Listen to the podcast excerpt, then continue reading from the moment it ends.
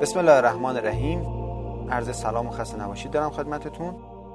در جلسه گذشته مبحث خوردنی ها تو سبک زندگی تموم شد و از این جلسه بقیه تدابیر رو می‌خوام خدمتتون عرض بکنم.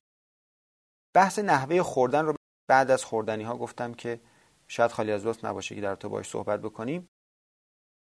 چند تا نکته داره که سریع خدمتتون عرض می‌کنم. یک اینکه هر جور نوشیدنی و ماست غذاهای خام همراه غذایی که گوشت و چربی داره مضره اینو خب جلسات گذاشتم خدمتتون عرض کرده بود دو سعی بکنیم تا جای ممکن لغمه هامون رو کوچیک‌تر برداریم و خوب بجویم.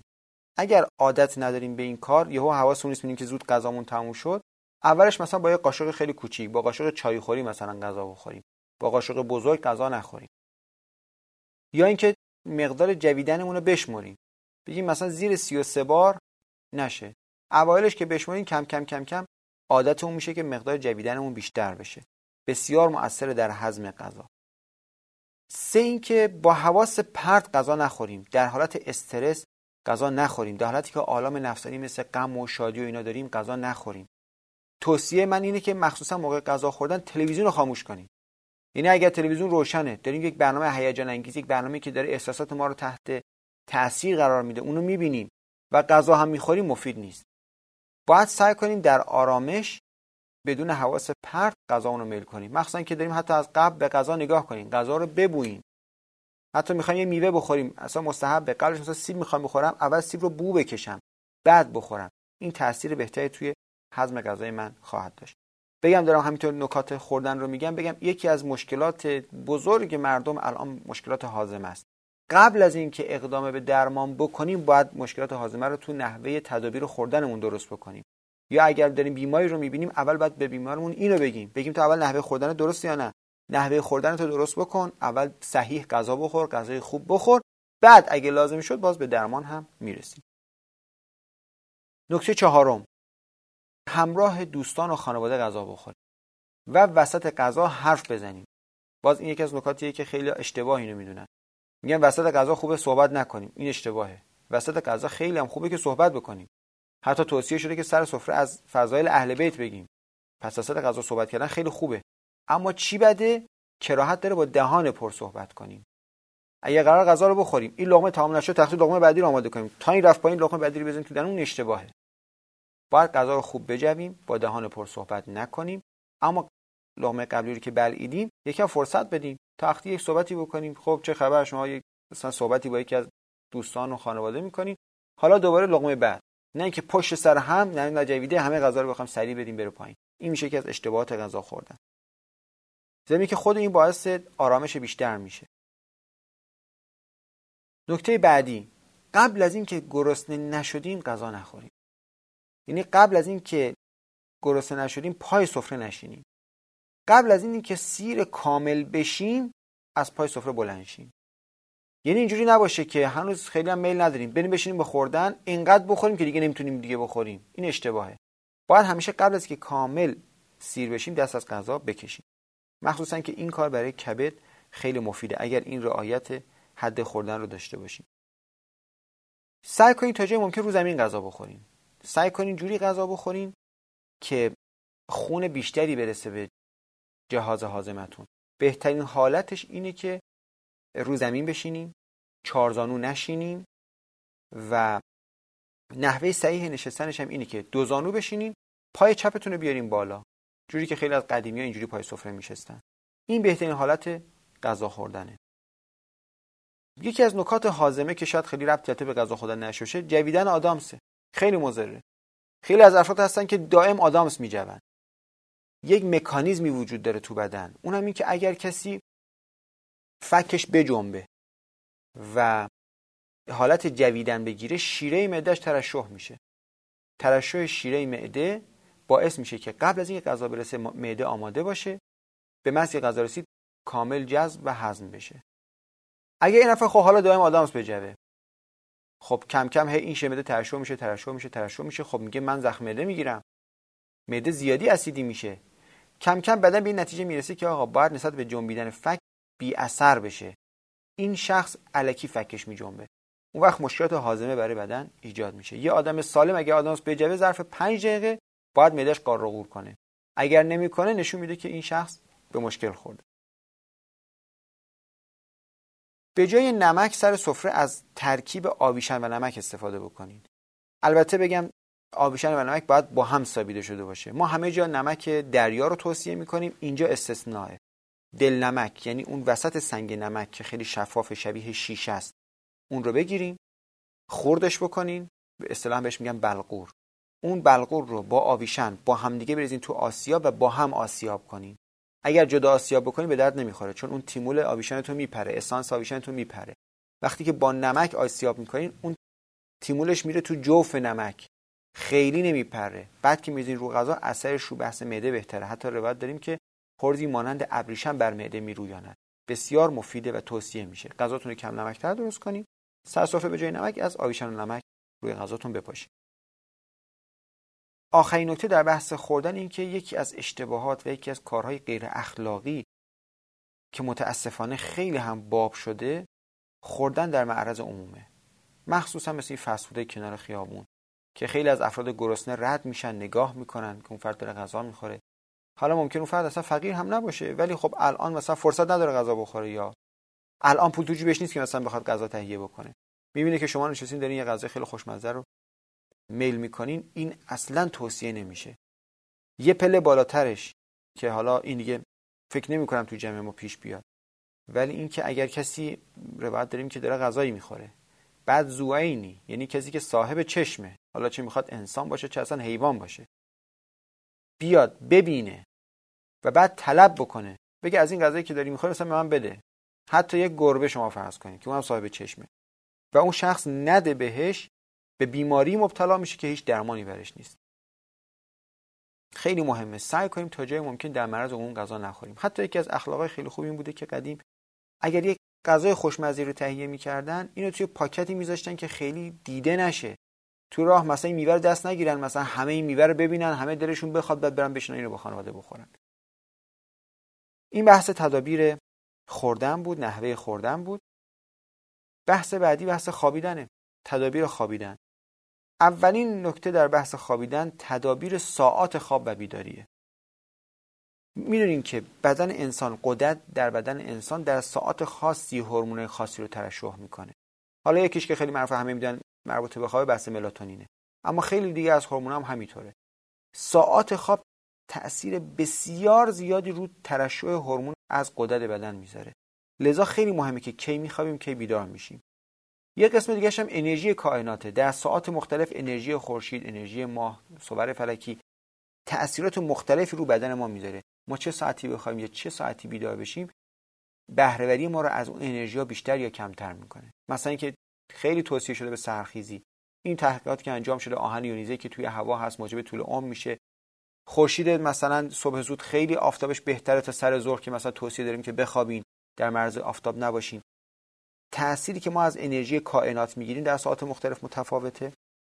و اینکه اگر برنامه ریزیمون رو توی این ساعاتی که توی اسلام اومده که چه ساعتی بخوایم چه ساعتی نخواهیم قرار بدیم مطمئنا موفقیتمون در زندگی بیشتر میشه. چه ساعتی مطالعه بکنم چه ساعتی کار سخت بدنی رو انجام بدم چه ساعتی استراحت بکنم چه ساعتی از خونه بیرون نرم چه ساعتی از خونه بیرون برم. اینا رو اگه انجام بدید تو مدیریت زمانمون هم بسیار کمکمون می‌کنه. چون بهرهوری ما رو از بدنمون بالا می‌بره. مدت خواب چقدر باشه؟ نباید زیاد باشه نباید کم باشه. باید بر اساس طبع بدن باشه بر اساس سن اون فرد باشه بر اساس فصل باشه بر اساس میزان عملکرد اون فرد باشه. اینا رو باید تنظیم بکنیم. اگر که بخوام یک حدی رو مشخص بکنیم اول بگم بیشترین میزانش باید چقدر باشه؟ امام کاظم اصلا می‌فهمن که چشمانت را به پرخوابی عادت مده. زیرا چشم ها ناسپاسترین عضو بدن هستند اگر دقت بکنید خیلی وقت افرادی که زیاد میخوابه زیاد میخوابه کم کم اصلا خوابش زیاد میشه. بدنش دیگه با خواب کم نمی‌تونه ریکاوری بکنه. کسی که بدنش عادت داد که مثلا روزی دوازده ساعت بخوابه دیگه نمی‌تونه با 6 ساعت خواب ریکاوری بکنه. اصلا دیگه پکره در طول روز. اما اگه کسی بدنش عادت داد که بین 6 تا 8 ساعت بخوابه بین 6 تا 8 ساعت کامل بدنش می‌تونه ریکاوری بکنه اگر بقیه تدابیر رو رعایت بکنه. اینقدر این پرخوابی بده که پیامبر اکرم صلی الله علیه و آله و سلم می‌فهمن که یکی از بدترین چیزهایی که در رابطه با امتم حراس دارم پرخوابیه. اینقدر مضره. توی تحقیقاتی که انجام شده اینه که بیشترین میزان خواب که دیگه بیشتر از اون شاید مضر باشه برای بدن 8 ساعته. برای یک انسان بالغ در شرایط طبیعی. حالا ممکنه این کم و زیاد بشه نسبت به شرایط اون فرد. حتی ما یک بیماری داریم بهش میگن هایپرسومنیا که این بیم... اصلا بیماری بیماری پرخوابیه و توی مخصوصا که افرادی که توی این بیماری تحقیق می‌کنن تاثیرات بسیار بد این بیماری رو و پرخوابی رو رو کبد بررسی کردن و بسیار مضره. یک مخصوصا روایتی ما داریم در با خواب هنگام غروب که میفرمایند این خواب خواب بلغمه. چی بلغم رو زیاد می‌کنه؟ کمکاری کبد ضعف کبد که توی همین بیماری در تحقیقات جدید هم تازه بهش رسیدن. کمترین میزان خواب چقدر باشه؟ یعنی همینطور که خواب زیاد بده خواب کم هم بده. یک نکته مهمی اول قبل از اینکه بخوام میزان خواب رو بگم اینه که فرق بین بدخوابی و کمخوابی رو بدونیم. یعنی بعضی از افراد هستن زیاد هم میخوابن ولی خوابشون کیفیت لازم رو نداره. که اکثر این به خاطر سودا در مغزه. اگر کسی سوداش در مغز بره بالا خوابشون کیفیتی که باید نداره. یا حتی در بعضی از افراد بلغمشون که میره بالا زیاد میخوابن ولی خوابشون کم کیفیته. لذا ریکاوری که باید انجام بشه در پروسه خواب انجام نمیشه. چه زمانی بخوام کمتر میزانش چقدر؟ حداقل زمانی که به آرامش می‌رسیم. حداقل زمانی که بعد از بیداری احساس نشاط می‌کنیم احساس رفع خستگی می‌کنیم این میشه کمترین میزان خواب. اینا حواستون باشه. بعضی از افراد هستن که مثلا صفراشون زیاده. کلا از خواب کرخت پا میشن. سست پا میشن. این ملاک نیست. این ده ساعت هم که بخوابه 12 ساعت هم که بخوان همینطور. منظور اینه که کمترین میزانی که من اگه امروز مثلا 6 ساعت خوابیدم در طول روز احساس خستگی می‌کنم یا نه؟ اگر احساس خستگی می‌کنم این میزان خواب برای من کم بوده. اگر احساس خستگی نمی‌کنم خوبه. می‌تونم تازه کمترش هم بکنم. اگر کسی بالای 8 ساعت خوابید اما باز هم احساس خستگی می‌کرد این علاوه کیفی خوابش مشکل داره. خب برسیم به بحث بعدی. چه زمانهایی برای خواب مناسبن کی بخوابیم؟ یک ساعت قبل از اذان ظهر تا اذان ظهر. خیلی خوبه. شاید یکی از بهترین خواب ها باشه. نیم ساعت بعد از اذان ظهر تا یک ساعت مانده به اذان مغرب از خواب های خوبه. تو این تایم می‌تونیم نمیگم همشو بخوابیم ها. می‌خوام بگم چه تایم های خوبه. یک ساعت مونده به اذان. تا اذان ظهر نیم ساعت بعد از اذان ظهر. تا یک ساعت مونده به اذان مغرب دو ساعت بعد از اذان مغرب تا یک ساعت مانده به اذان صبح. این ساعتها بهترین زمانهای خواب چه زمانهایی برای خواب اصلا خوب نیستن. از همه بدتر از همه بدتر خواب هنگام غروبه که دیگه بدترین خوابه.